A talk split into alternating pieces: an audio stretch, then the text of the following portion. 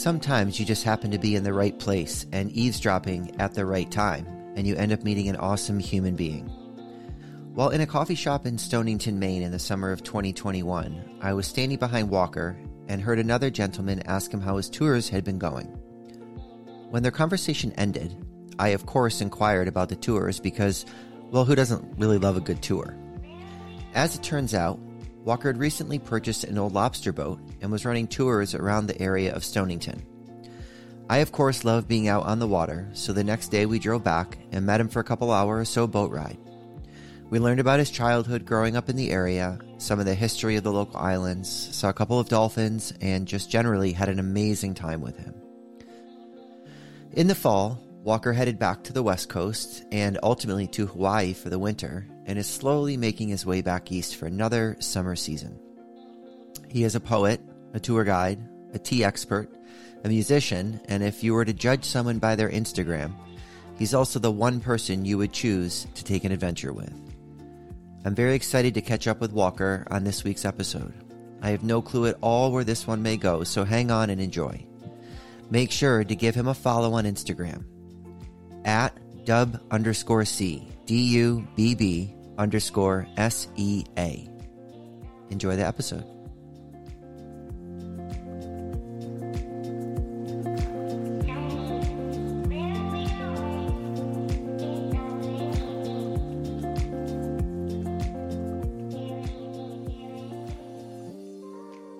Hey, Walker, welcome to the podcast.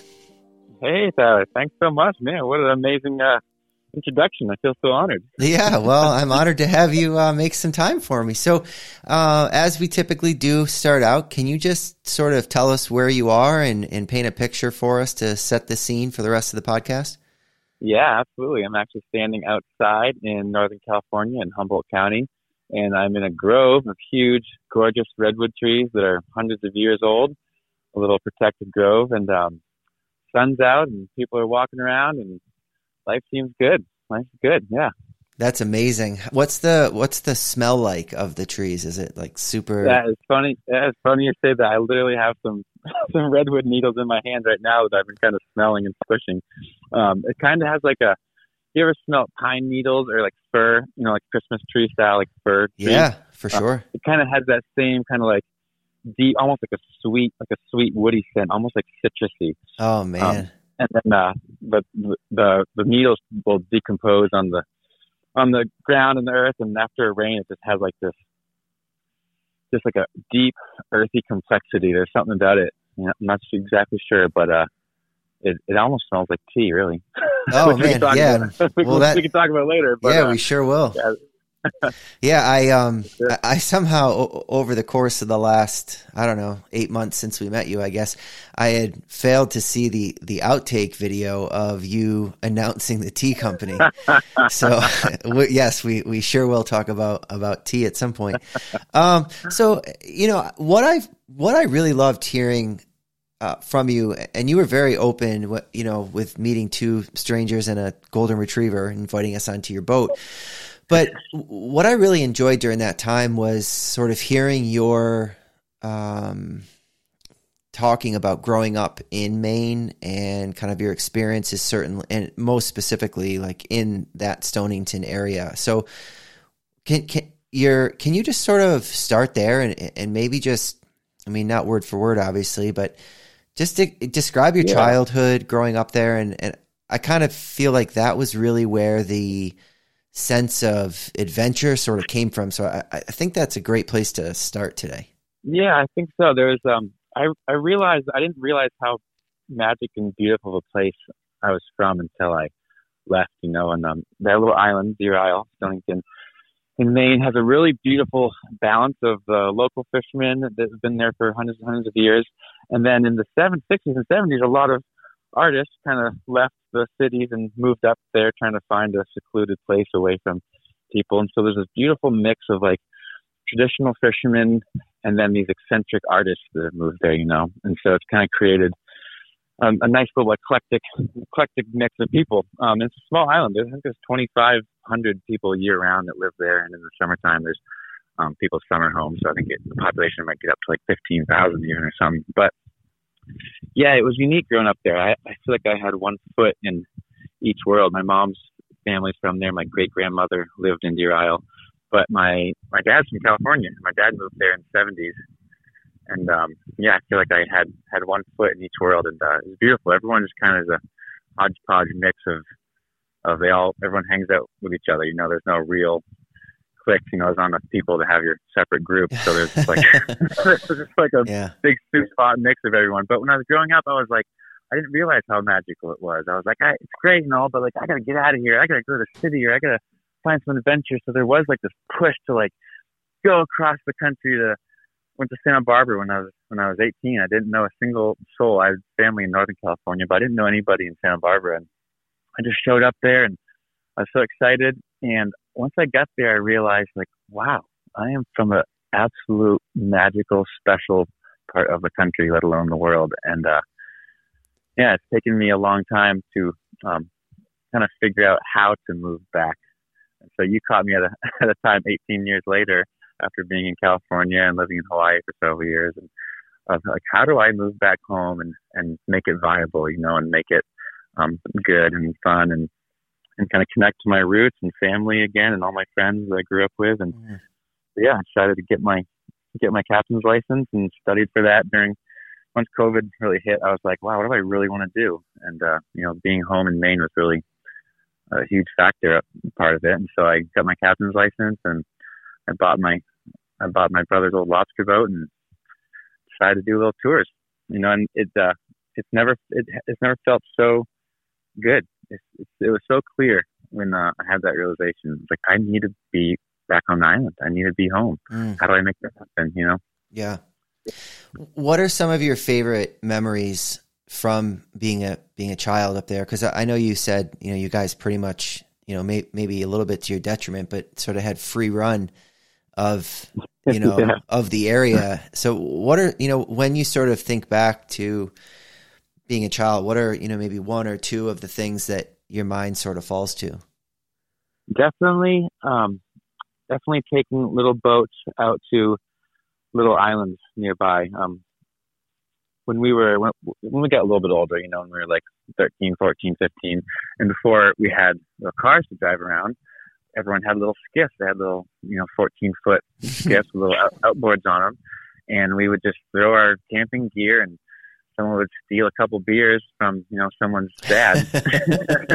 And there'd be like six of us splitting two beers, and we'd like we would motor out this little nearby island that I'm sure we um motored by when you guys were on the boat, hmm and uh, we just set up camp, and our parents liked it because uh, they could see our fire, and they, they they they knew we were close, they knew we were capable. If something happened, we could start the boat and get back to town super quickly, and and at a young age, I I realized that like it felt empowering, you know, and there wasn't cell phones, so we weren't like had that tether and hook um, that a lot of modern children are unwi- unwittingly tethered to their parents through cell phones. Mhm. So we had this empowerment of like, this is our island, this is our little zone, you know, and um, it felt good. It felt good to be be allowed that that freedom too at, at such a young age, and uh, that, that that was some of the best best childhood someone could have. You know, being in nature, having freedom, being you know fairly safe, and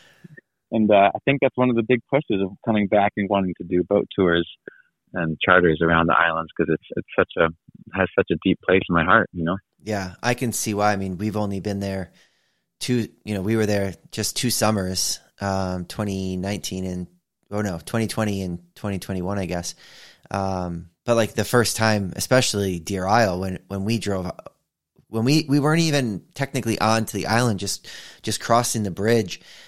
It, it, it's just instantly, it's just such a magical place. So I, I can Yeah, it really is. see how it, see why and how it sort of grabbed a hold of you. Cause, um, I mean, I still like it's one of those it's one of those places. There's you know a handful of places that I've traveled in my life, and not that I've I'm not I wouldn't call myself a world traveler by any means, but um, you know, and that's one of those places that's right here, and it's just Yeah. it's I, I it's I can't get it out of my mind, really. You know, yeah, it's uh, it's pretty special. It's and what keeps it special is that it's still it's still a working town where yeah, there's a lot of little coastal towns up and down Maine that are super cute and quaint. They're right out of some Martha Stewart magazine or something, but there's not too many like real fishing towns that are still in working order, Right. and so that's what also keeps that authenticity about it, which is um, alluring. You know, it's really beautiful to to see that where it's kind of like a dying breed. You know.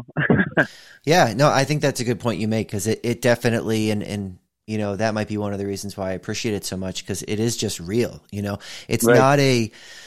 There's people that pass through there, but it's not like a pass through like town, It- like like a lot Right. of coast That's- coastal Maine is. Exactly. It's at the end of the road. Right? yeah, know. literally. You gotta know where you're going to end up there. Yeah, or, or, or don't. But once you get there, you're gonna have a lobster sandwich, a good cup of coffee, and probably not Right. leave. So There's a main the main thing they say you can't get there from here. yeah. um. So how how are things? How are plans shaping up for the the charter season uh, this year? Pretty good, pretty good. So um, I came out to California, and I'm still kind of slowly uh, wrapping up my life in California after being out here 18 years, and slowly kind of moving stuff back to Maine. Um, last winter, I shipped huge pallet of stuff, you know, books and cast irons and things I've been collecting for 18 years. And um, so I'm slowly kind of moving all my stuff back there. And so last year, I got back there in the middle of June, a little too late because the summers there are summers there are only a couple months anyway. They say Maine has, um, you know, 11 months of winter and then one month of bad bad skiing. You know, Uh-huh. um, so I, uh, I I I took note of that, and I'm like, next year, this year, I'm like, I'm gonna get there way earlier, not in June. I'm gonna get there in April. So that's how it's stacking up so far. I'm kind of gearing up my last some of my last stuff here in Northern California, and I'm gonna start the drive back across country. Uh, I'm gonna stop and see my grandmother in Arizona, oh and then wow. yeah, I'm gonna keep keep driving to keep driving to Maine. I should be should be there by the end of April. And uh, I, I'm not sure if I actually told you though, but that boat that you guys came on, I actually sold that boat. Well, that's where I was going to wonder. That's where I was going with this. Yeah. So Right, where right. where did that boat go? I sold. I'm not sure. She's in better hands. Yeah. Someone did. Uh, somebody that really kind of wanted to um. Because there was a couple little problems with that that engine. I'm Yeah. sure I told you yeah. guys. Yeah. Like Yeah. any moment the engine could overheat and blow up. Um, so I sold it to a guy that uh, didn't want the inboard engine. He wanted to take the whole thing out and put a big outboard off the back, which is a little more reliable and Yeah. also free up, free up space um, kind of on the deck there. So, Okay. so I sold it to him. He took it. He's in southern Maine and he's doing something with it, turning into some um, you know, tuna fishing boat or something. But I bought my brother's 1979 Repco lobster boat, uh, 30 feet, and my brother just uh, he's been lobster fishing out of it for about four years, and he just took it out of the water and left it as is, you know, just from bait juice and like fish guts all over it. so they're now like froze, you know, frozen into the bedding of the fiberglass. So when you talk about uh, asking me what my plans are, as soon as I get there in April, I'm gonna put a little elbow grease into cleaning, All uh, cleaning my my brother's lobster boat into turning it into like a nice nice cruiser, you know. Oh man, well that's maybe that's I'll exciting. Keep, maybe I'll keep some fish, you know, some a bucket of fish on the boat just to give the tourist like an authentic experience of like Yeah, what rotten lobster bait smells like. yeah. Just make sure they don't just keep them out of sitting in it, and I think you should be in good shape. Yeah, totally. Well, well, that's that's very exciting. So, what kind? Will, will that allow you to have more people or, or go farther? Um, What's the? technically, I, I can fit more people on that boat legally. I can only have so many. My captain's license Okay. only allows um, so many paying customers. But um, yeah, it is a bigger boat and there's more space. And uh, what I can do with that boat, which I think I'm going to um, plan on doing this summer, is I can actually put a picnic table on the back, which we have put a picnic table on the back of my brother's boat. Oh before. wow! So if that's the case, then I think I could do little like floating lobster dinners, and I can have a propane Oh man! cooker and a burner, and then go out, drop the anchor, and have people sitting on the picnic table, and just kind of have like a easy kind of like rough lobster dinner. Where you cook them right there, slap them on the table. It's all messy. Wash it down. Maybe cook some corn. Have a cooler full of beers or wine or something. So Oh, that sounds incredible! Wow, what a great Yeah. idea! yeah, so that's kind of the that's kind of the plan. We'll see how it how it pans out. Oh, that's great. Now, are you just? I mean, just for people, and then I'll I'll also be able to put a, whatever information I can um, along with the podcast. But are you, what what is really the best way for people that might be traveling through Maine to reach out to you to try to you know make reservations and stuff like that? That is a Great Okay. question. Um, I uh, I'm slowly working on that. I'm kind of changing the changing the name of it um, Okay. to uh, to I'm pretty sure. Don't quote me on this yet, but uh, Good Tide, Good Tide Tours. Oh, I like that. That's a, yeah, it's a phrase that the, the, a lot of people will use, the fishermen will use there, because the tides are I think 15 or 16 feet Yep. Difference, you know. And so there's some things you can and can't do at, on certain tides. And so fishermen will be like, oh, there's bad tides today, but next week um, there's good tides from three to six, and I'm going to do this or that around that good tide time. And and so it's just a neat phrase that people use, good tide, you know. Hmm. So that's, right, well- I, so I, did, I, I did set up an Instagram for Good Tide Tours. There's no post, there's, there's nothing on it yet, but it's all ready. It's all ready to go. I was kind of waiting on getting the new boat clean, taking nice photos of it, and then kind of marketing the the, the new fresh boat. Um, so, Well, but I mean, if, if you want to tell your listeners how to get a hold of me, I mean, you drive down to Stonington and start asking for Walker, and um, I'm, I'd be in reach reachable distance. I'm sure. yeah, you, you can't miss him. What what what's the name of the coffee roaster that's there? That's my friend's uh, coffee shop called uh, 44 North. 44 North, right? Yeah. So, Yep. so to, if you get there early, you can find Walker pretty much in line looking for free coffee at 44 North. Yeah, that's where I Um, met you. Right? That's where I yeah, met you. exactly. Yeah, for sure. And it, it, I will say it's a great cup of coffee. So shout out to It's great. 44 North. Give them a little publicity here. But Megan, Um, Megan, and, Megan and Melissa. Yeah, They're, they- they're amazing. Yeah, only, they- only drip coffee. It's nice. They make it easy. They make it good and simple. Just drip coffee. well, I, I, I got a pour over at, at that at the one right down in town. Yep, yeah, yeah, pour over. Yep. Yeah. Exactly. Um, And then they, they roast it up on the north end of the island. So if you're driving through there at the right time, you get some you you, you just this wonderful smell of Oh. roasting coffee just smacks you in the face. It's really really great. Um, so you, you so good. So the Instagram is Good Tide. What? Good Tide Tours. Good Tide Tours. Okay, so I'll make sure, even though there's no post, I think you should sort of do You like could be my you could be my first follower. yeah, Tyler. actually, I'm going to do that. I'm going to do that right now. Um, sorry, sorry, listeners, you're you're stuck with this one. Um, so let's see. Oh yeah, good Tide. You have a. Oh, it's a nice photo. Uh, yep, there you go. Number Is it- one. I did. I did. There's a photo of it. Yeah, it's there? a, it's a white boat. Right. That's a beautiful boat. Nice. All right. I'm. I didn't even know. Good job, Pass. Yeah. Pass Walker. Great job. Well, I'm uh, I'm the I'm number one, folks. So Nice. you can't have that. Claim to fame. Yeah. So uh, look, look, I I always have a sort of um, I guess kind of jealousy for people that follow their heart and their desire to to go somewhere. So you, when you turned eighteen, headed out to California. What, Yeah. And that seems to be kind of like the jumping off point for a lot of different adventures. Um, It sure. It sure is. Um. Well, partly I came out here. My dad's from California, so he would bring me and my brother out to California to visit my uncle in Northern California ever since I can remember, ever since I was a little kid.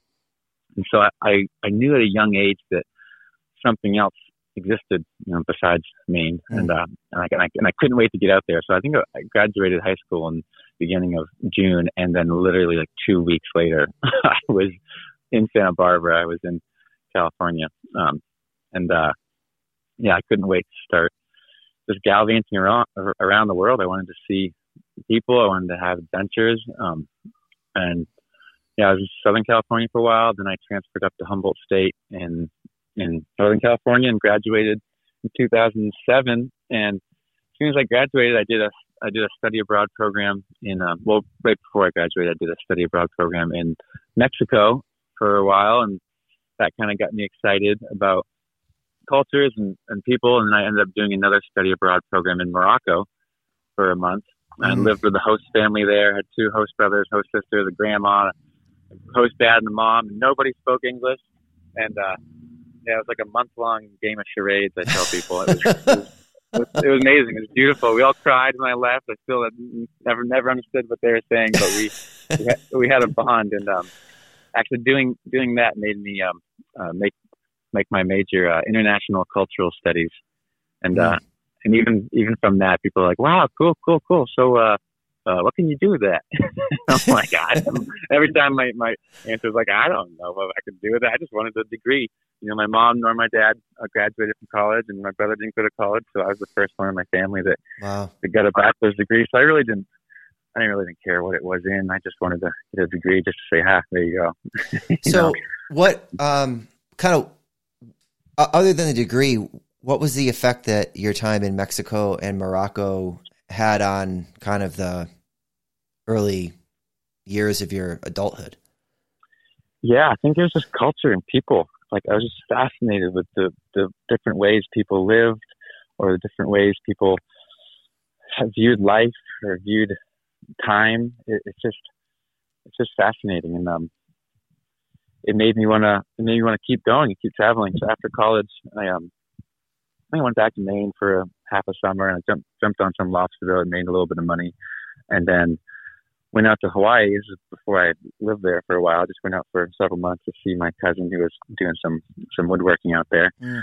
and um, from there I bought a one way ticket to Ecuador. Oh This like wow! in 2008 or something.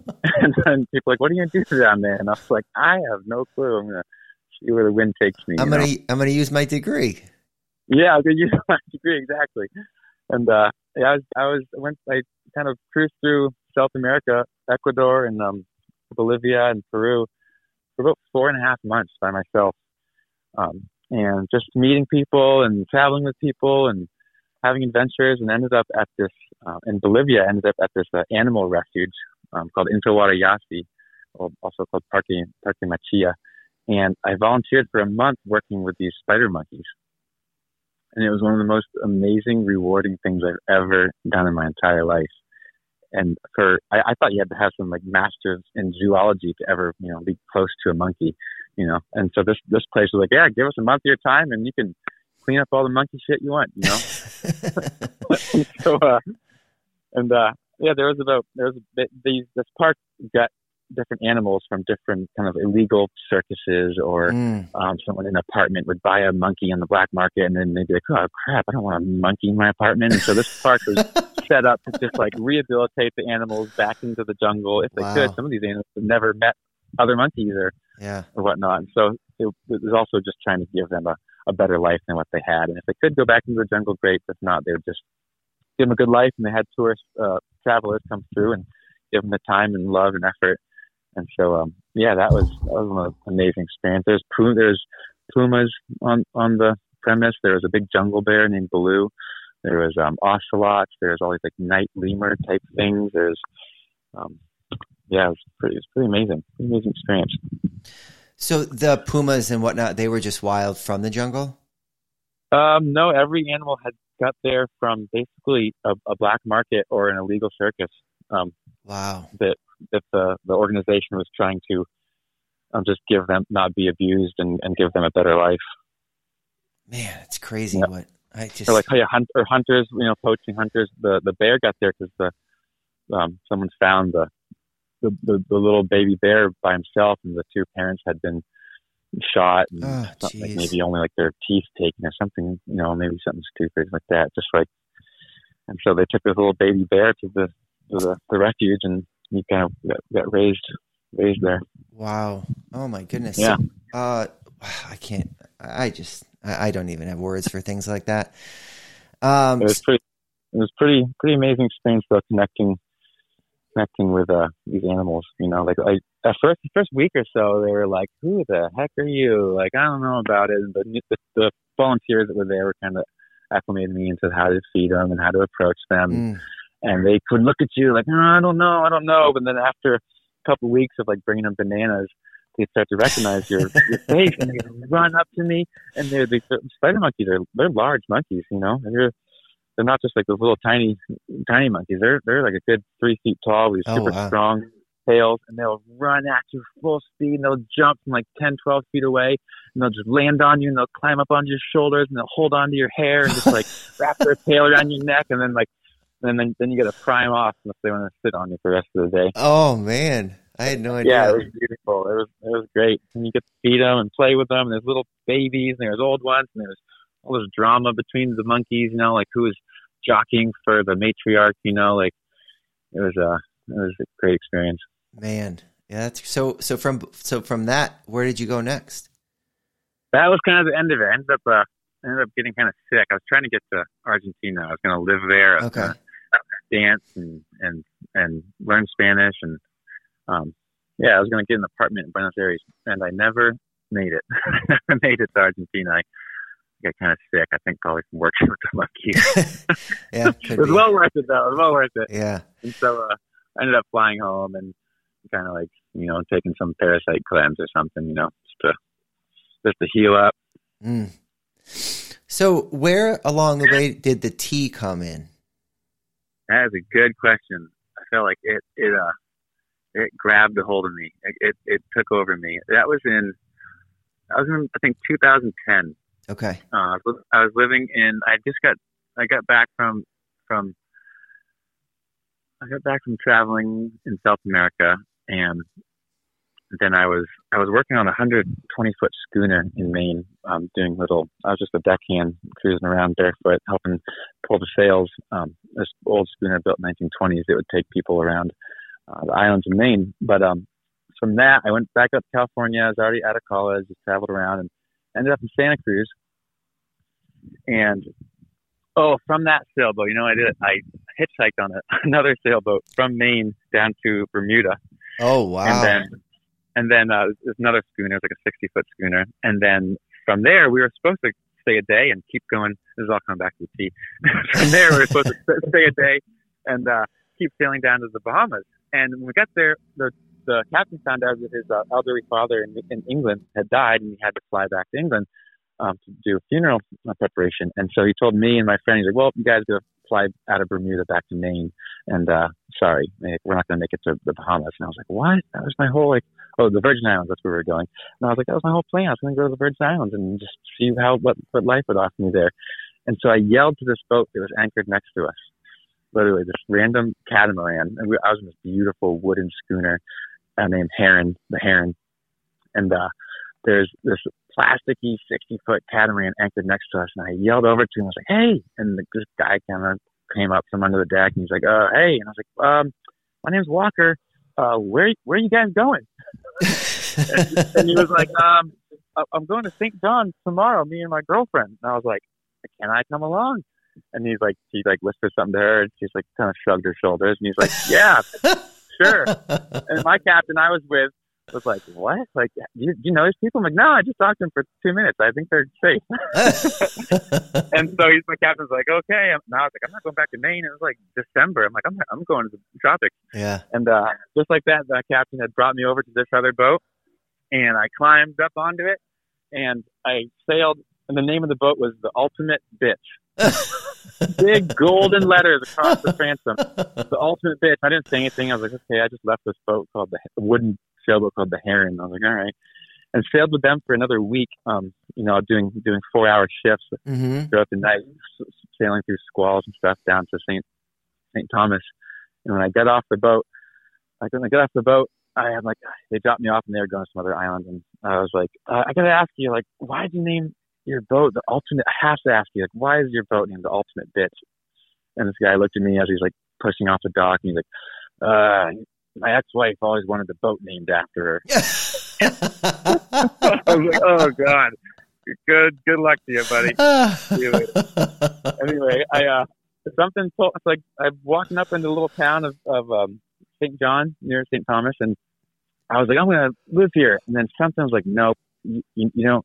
Something's like, nope, you don't need to be here. Like, go to California. Huh. And I and I don't know what what it was, and I just went to a little internet cafe they had at the time, you know, and uh, bought a ticket for the next day to California and stayed up all night, met a bunch of fun people at a bar, and then got on the ferry to St. Thomas, went to California, and ended up in Santa Cruz soon after that. And I was walking around with my friend in Santa Cruz, and I looked, and there's this like little alleyway, and there's some shops, and there's another shop, and there's not, there's just like dusty old chairs in the shop next to these other like actual shops with signs and selling stuff. And I was like, why is this like an open door to this like dust room with dusty chairs, kind of down like this weird little cute alleyway? And I walked into the dusty chairs, and there's this curtain in the back, and I opened up the curtain, and in the back was this beautiful, huge open tea house. Oh wow! And there's all these low tables and people sitting around laughing and talking and drinking tea, and it's like this like dark wood motif everywhere, and they had these records playing, and people were laughing, and like it was just like this Shangri La, and it was like kind of this hidden space that anyone would have just walked by, you know, if they just looked saw the dusty chairs stacked on top. And I walked up and I was like, "What? Uh, what? What's going on? What is this place?" And the guy's like, "Well, it's a tea house, but it's kind of a illegal tea house because we don't have the right permitting, and so it's like a membership. You pay to be a member. You come in for the day. You pay for the month, and you can come in and drink all the tea you want." And I was like, "Wow! Like, where do I sign up?" And he's like, "Right here." And so he goes, he goes, "Have you ever had pu'er before?" And I was like, "Never heard of it." I was like drank, you know, green tea out of a bag or something, and um, he's like, "Well, try this, try this tea and see if you like, see, see how you feel." So I took one sip and I was like, "Okay, that's kind of interesting. It's like this dark, earthy flavor." And um, I took another sip and I was like, "Wow, there's some, there's some real complexities here. There's like stuff, there's like real." Real stuff going on here. It's really dark tea. It's the same tea plant as, as green tea and black tea. It's just fermented and aged. And uh, and I took a third steeping of it, and something just said like you are going to drink this for the rest of your life it like took over me it was like there was there's no fighting it it was just like where do i sign up like where do i get the teapot where do i get the tray like where do i wh- where do i buy it like i was i was hooked it's almost like it took a hold of me it's like i didn't even have a Mm. choice you know so that was the that was then it kind of went from there and i just i bought the teapot i bought the i bought the tea and i started offering tea to people and i started learning under this tea master that worked there um, and kind of kind of it's a this process is called gung fu chow, which is the same word as the martial arts gung fu, which just means like action with extreme intention, kind of. Mm. Um, and so that process of making tea is it's the same word as as the martial arts. And uh, I enjoyed talking to people and sitting down with people and and serving tea, and then the conversations that would arise during that hour, two hours of, of sitting down cross-legged and drinking this beverage that has caffeine in it, you know, but it's also it's also grounding and very calming too. It's not just like drinking like 20 espressos, you know. yeah. So I know this is you know a pretty big sort of passion of yours, and so can can you just just kind of explain what pu'er is a little more, and or or any I mean any part of the the tea Absolutely. part of your life? I mean, I don't really care Yeah. where you go with it, but I know that was one specifically that you know has has a big part of you, and so I think that yeah, Truly, it, it, it truly does. Um, first of all, pu'er is a is, is a is a tea plant called Camellia sinensis. It's the same plant as green tea and black tea. Most people don't don't know that green tea and black tea and oolong tea and white tea are the same plant, Camellia sinensis. It's just um, how it's oxidized, or there's different varietals, but it's basically the same same plant. Um, but pu'er is, is unique in the in the fact that they take the tea leaves, and we're not normally you pick the tea leaves and you steep it, and that's green tea, you know. Or black tea, you take the tea leaves and you let them kind of hang out for about three or four days, and those green tea leaves start to turn brown um, through an oxidation process. Just like if you take a bite of an apple and watch it for 10 minutes, the inside of the apple turns brown because of the oxygen that's hitting it and, and there's enzymes that are creating it brown. And so pu'er is is to pick the tea leaves and you put them in basically the um, there's way way more to it, but basically you put them in a huge pile and you get them wet, and then you cover that pile with like a cloth or something for about two months. And then there's this fermentation process that helps that starts, and then there's this bacteria that forms, this good beneficial bacteria that forms on the tea leaves itself, and that's changing the the molecular composition of the of the tea. It's kind of breaking down things and changing flavors, and it's going past oxidation. It's going into a, a fermentation. It actually heats up with a compost pile, you know. And so they're tossing it and turning it for a couple months, um, and then when it's ready, who knows how they know when it's ready? But this is like ancient tea masters that are just dialed, you know. Um, they compress it into these bricks. They compress the pu'er into these big discs or bricks that are about around like 300 grams.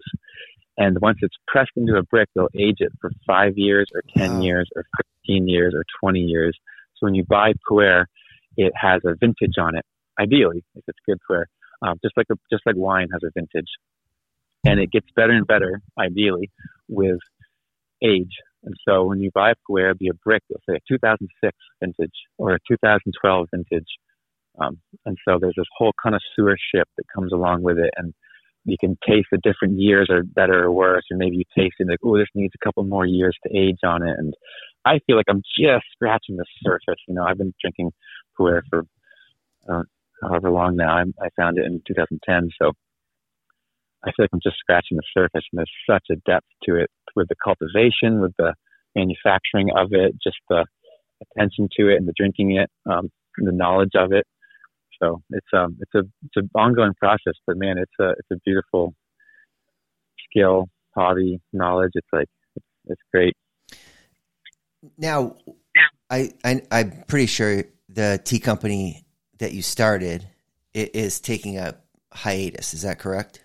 Yeah, I put that on. I put that on hold. We, uh, mostly because I, uh, I, I kind of wanted to see how it would, what it would be like to sell something online. I'm not, I'm not very technologically savvy. I can barely tell people I can, I can barely send an email, you know, like let alone make a product to sell online. So last winter, it's like, you know, middle of COVID, and I was like, I'm going to learn Adobe Illustrator and learn how to make a Shopify account. I'm going to get a little label maker printer and um, and everyone and, and so for the past ten or so years of drinking tea, everyone's like, This is amazing tea. Oh my god, where do I get it?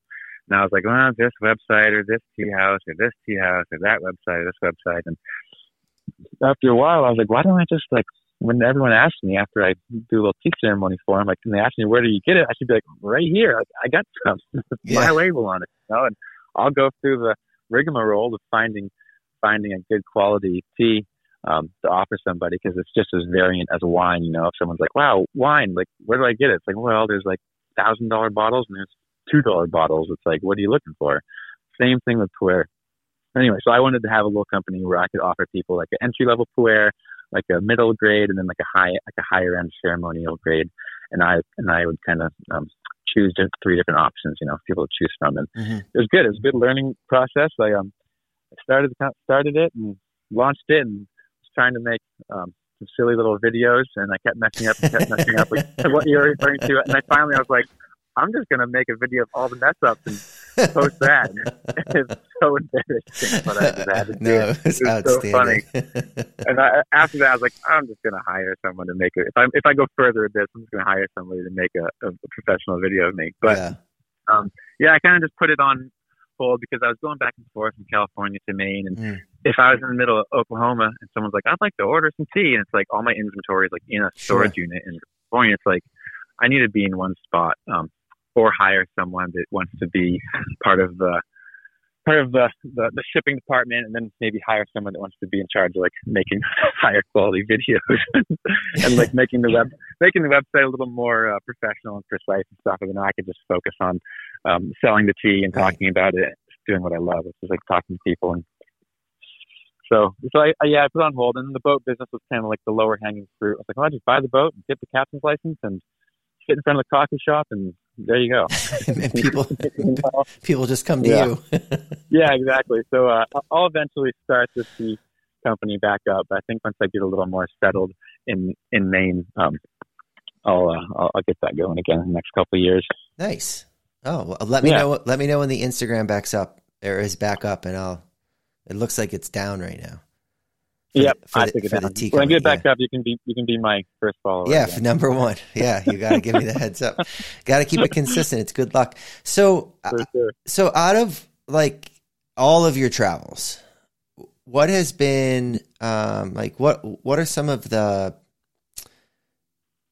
the places, the people? Like, what are some of those aspects that kind of have stuck with you? I mean, we know the the working with the monkeys, um, but you know, you you've done a fair number of things. I just noticed basket maker is a is another uh, well, apparent skill of yours. So. yeah, that's not even that's not even plural. There's a that's one basket my grandmother taught me how to make. but I.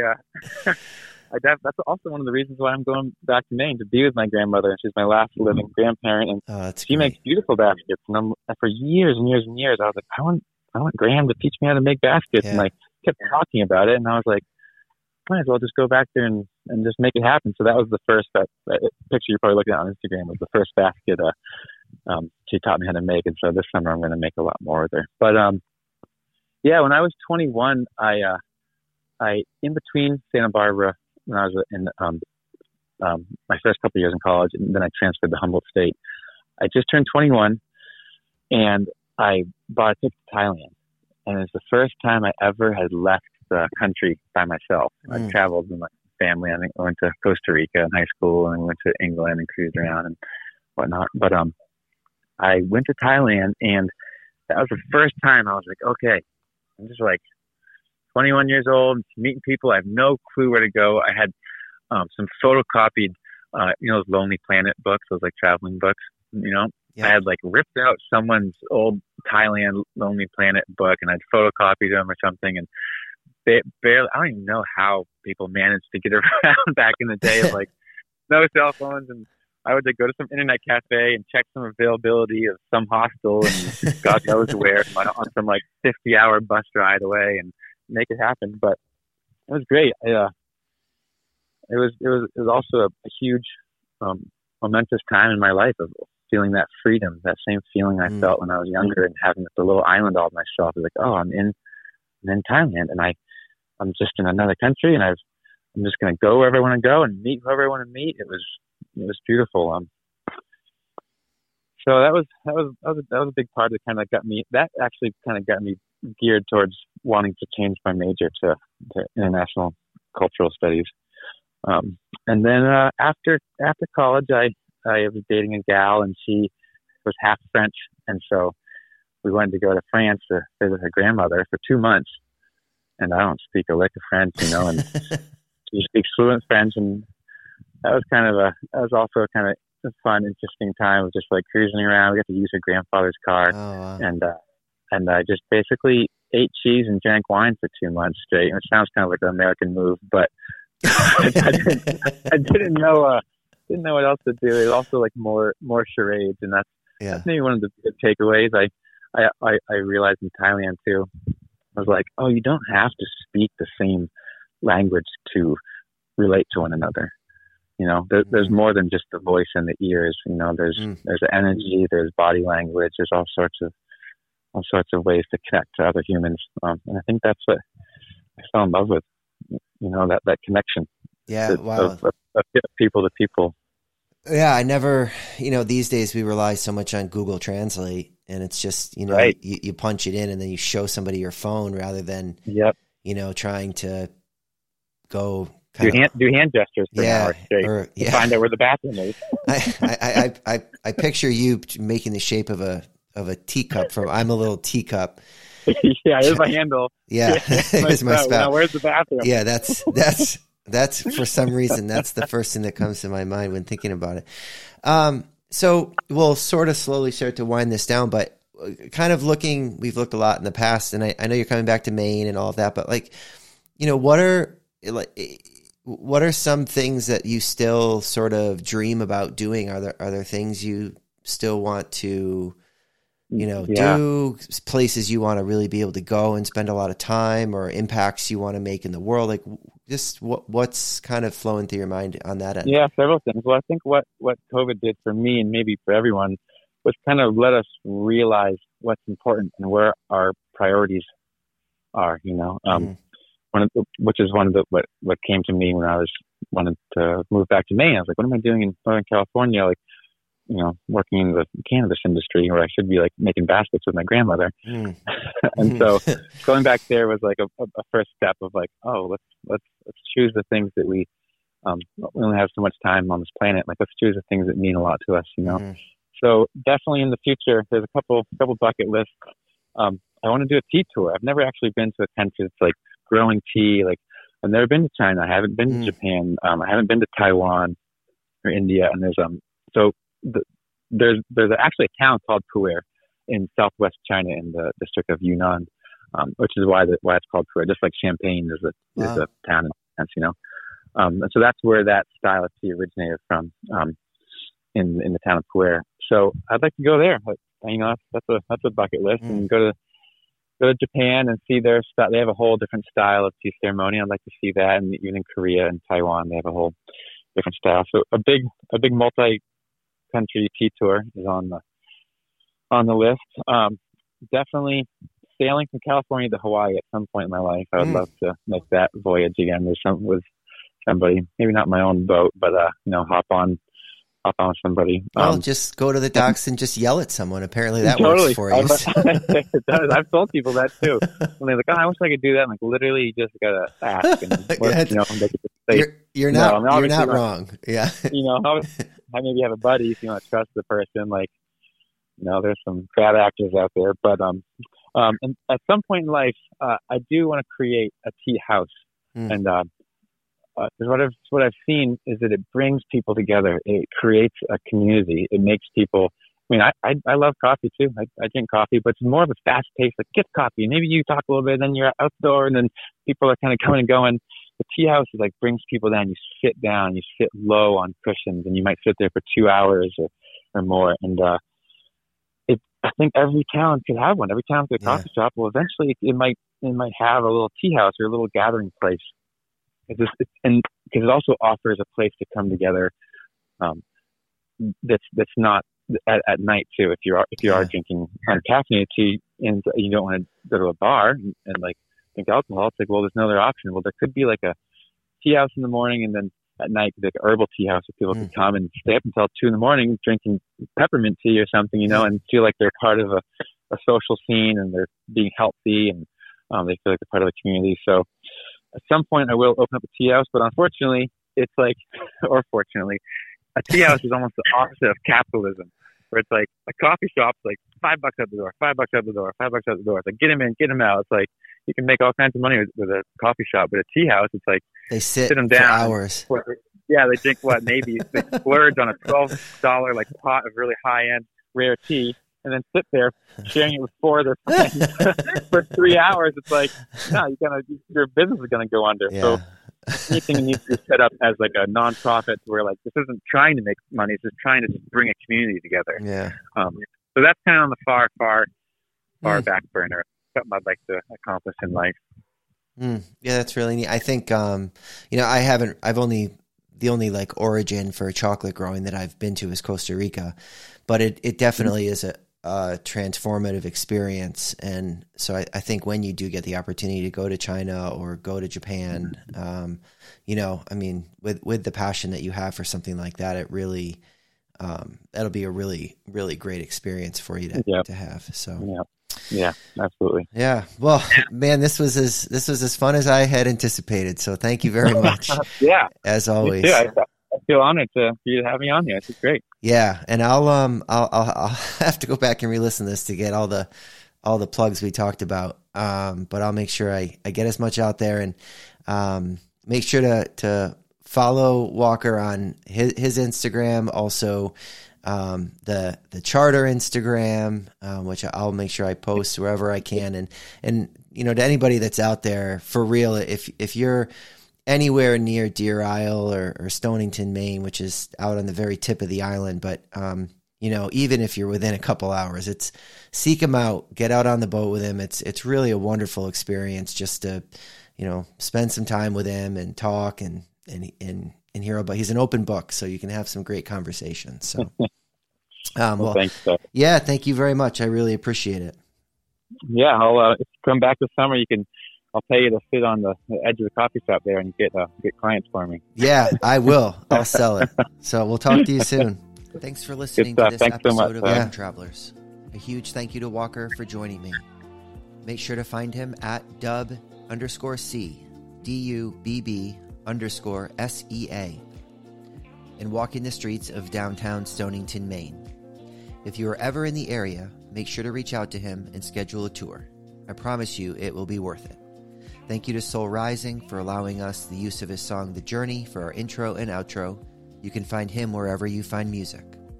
Don't forget to visit our website, www.nostalgiachocolates.com, for the show notes and, of course, to grab as much chocolate as your shopping cart can handle.